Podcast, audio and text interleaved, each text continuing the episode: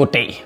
Vi danskere er rolige gemytter. Det er derfor, når Danske Bank svindler for milliarder, og nogen, der stjæler 12 milliarder fra vores statskasse, så går vi ikke på gaden og går amok og laver revolution og demoer og stikker ild på det hele. Vi, vi sidder bare derhjemme på sofaen og bitcher over det halvt bedøvet af Netflix og depression.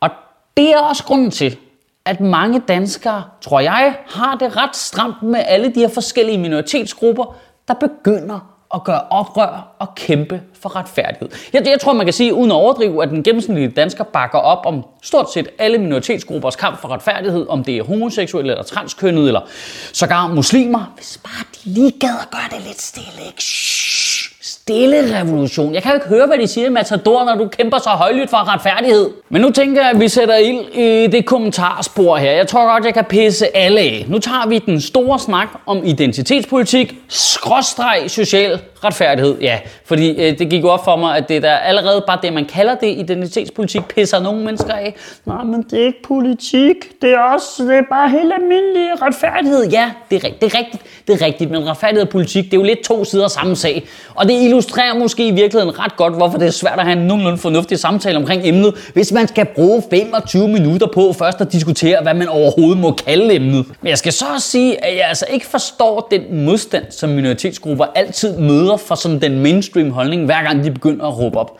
Det virker rigtig som om, det kommer bag på folk, at der er nogen, der ikke gider finde sig i at blive talt grimt om, eller set ned på, eller forskelsbehandlet.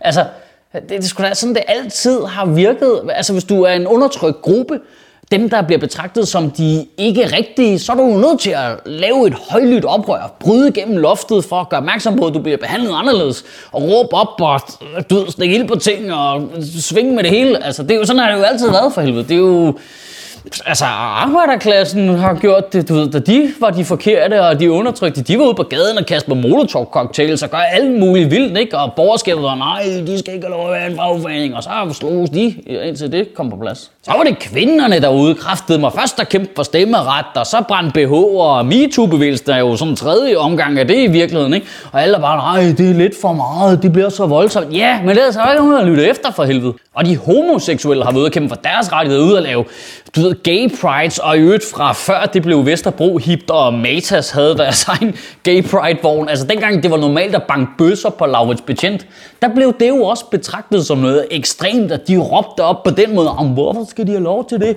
Der er der øh, heteroseksuelle mennesker, har der ikke en parade, hvor de danser rundt på kakkelbord. Og senest er det så Mix Filmfestivalen, der ligesom er ude at sige, prøv at vi viser altså ikke film, hvor ciskønnede mennesker øh, spiller transkønnede, og det har de ikke tænkt sig at gøre, for ligesom at gøre opmærksom på, hey, transkønnede skuespillere har det fucking svært, for de bliver altid typecastet til at spille transkønnet. I virkeligheden er det ikke anderledes end sorte skuespillers kamp gennem tiden for at få lov til at spille andet end slaver og gangster. Og jeg kender godt alle modargumenterne om, hvad bliver det næste, man? Skal der, må der så ikke være, må der så ikke være prop-pistoler i Skal det være rigtige pistoler i stedet for en prop-pistol, der lader som om det er en rigtig pistol, eller hvad? Og hvad bliver det næste? Så kan børn så også organisere sig som minoriteter, så må man ikke forældres blæne mere. Eller det er stukket helt af med den der LBTQI plus minus gangen susko, hapstork, frøbevægelsen. Hvad bliver det næste? Ved du, hvad det næste bliver? Det næste bliver, at en anden gruppe, der også bliver undertrykt, også siger fra. Det bliver det næste. Der findes sådan en bestemt type... Ja, og nu bliver vi nok lidt uvenner, ikke? Der findes en bestemt type mand.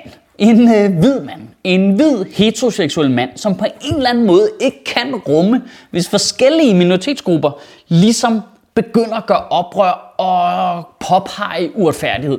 Og det, behøver, det handler slet ikke om dem. Altså, øh, de kan bare på en eller anden måde slet ikke, hvis der står en gruppe her og siger, øh, vi, vi, vi er trætte af, at der er nogen, der skider os ned i munden, så de her, det er ikke mig, der skider dig ned i munden. Det, det, det er der lige meget. Det, det er dem der, de kan, de kan bare ikke ligesom dyse for at være ude og sige, hvor bliver så det næste?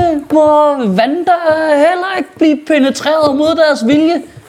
Hvem har ringet op? Altså, blandt udenom, det er ikke nok om, medmindre du personligt selv er en, der render rundt og undertrykker folk, der er anderledes, så handler det ikke om dig. Det, det, det, det handler ikke om dig. Det handler om dem. Lad dem være i fred. Hvis man hele tiden skal rende og nitpikke og lege Sherlock Holmes på andre menneskers oprør, og ligesom hele tiden, ah, det, jeg synes ikke, det er så smart, den måde, de laver oprør på og gør opmærksom på færdigt. De skulle hellere gøre det på den måde, som jeg synes, de skulle gøre det på. Så ender du jo med at være undertrykkeren jo. Også selvom det ikke er din hensigt. Prøv at tænke, hvis man bare, du ved, i gamle dage havde stået til slaver, der gjorde oprør i USA, og var sådan lidt, ej, men altså, det der blues der, det bliver sgu ikke fri mennesker. I skal lave noget mere catchy. Prøv at spille noget pop, det kunne være federe. Godt. Og så har vi den øh, ene øh, halvdel op af stolen. Så tænker jeg, at der er ikke nogen grund til, at I andre sidder ned. Fordi der er jo altså ikke fri bane. Det er lige ked at gøre opmærksom på.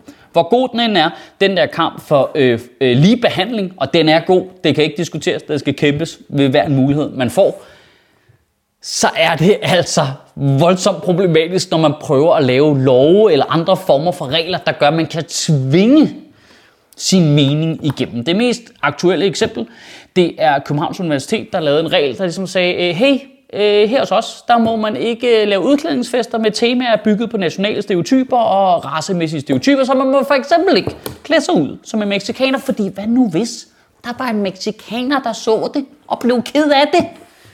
Ja, så kunne det da være, at det vedkommende skulle snakke med den person, der havde gjort vedkommende ked af det i en helt almindelig mellemmenneskelig udveksling. Altså, det er jo livet jo. Det er jo ikke en fucking børnehave, altså.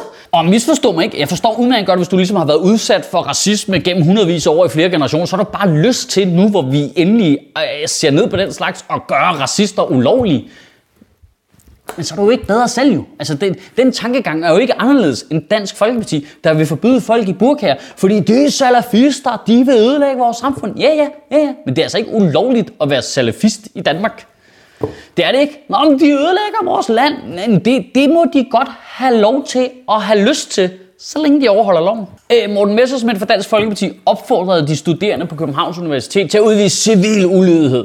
For det var da for latterligt, at man ikke må klæde sig ud som alle mulige. Så det han anbefalede, de skulle bare klæde sig ud som død mexikanere og alle mulige forskellige raser, så længe det ikke var en burka, gætter jeg på. Altså, hold kæft, hvor er det latterligt. Altså, øh, altså, prøv lige at forklare mig forskellen på at sige til folk, du må ikke tage en mexikanerhat på for sjov, og sige til folk, du må ikke tage tørklæde på, uden at lyde som en kæmpe stor idiot. Ja, jeg er altså ked af at sige det, men hvis du bevæger dig langt nok ud på den racistiske fløj, og langt nok ud på den politisk korrekte fløj, så mødes de altså på den anden side. Og hvis du så lige tænker over det i to sekunder, du behøver sikkert tænke over det hele næste uge, bare lige to sekunder. Prøv at tænke over, at når, lad os bare sige, alle de racistiske politikere, det land gerne vil have, der ikke kommer flere brune mennesker ind, og alle de brune mennesker skal smides ud. Så det er jo fordi, at de brune mennesker gør dem utrygge. De vil gerne have, at der er trygt. De vil gerne gøre Danmark til et safe space for dem selv. Altså, holocaust var jo tyskernes forsøg på at gøre Tyskland til et kæmpe stort safe space for dem selv, ikke? Jo. Altså, jeg, jeg er ked til det. Det, det var jo øvelsen jo. Og problemet er jo, at alle grupper har nogle andre grupper, de gerne vil af med, ikke? Altså, du ved, racisterne vil gerne af med de sorte, de sorte vil gerne af med racisterne. Men vi er jo ligesom nødt til at insistere på ægte diversitet, ikke? Altså, vi er jo nødt til at være her alle sammen. Også de kæmpe store spader. Altså hvis ikke øh, homofober kan løbe ind i homoseksuelle, og hvis ikke øh, du ved, en transseksuel kan løbe ind i øh, Brian Mørk, så, så er der jo ikke nogen, der bliver klogere jo. Så når vi ikke nogen vejen jo. Kan du have en rigtig god uge og bevare min bare røv. Ja, men så er det vel bare at sætte sig ned og vippe på trusselsbrevene.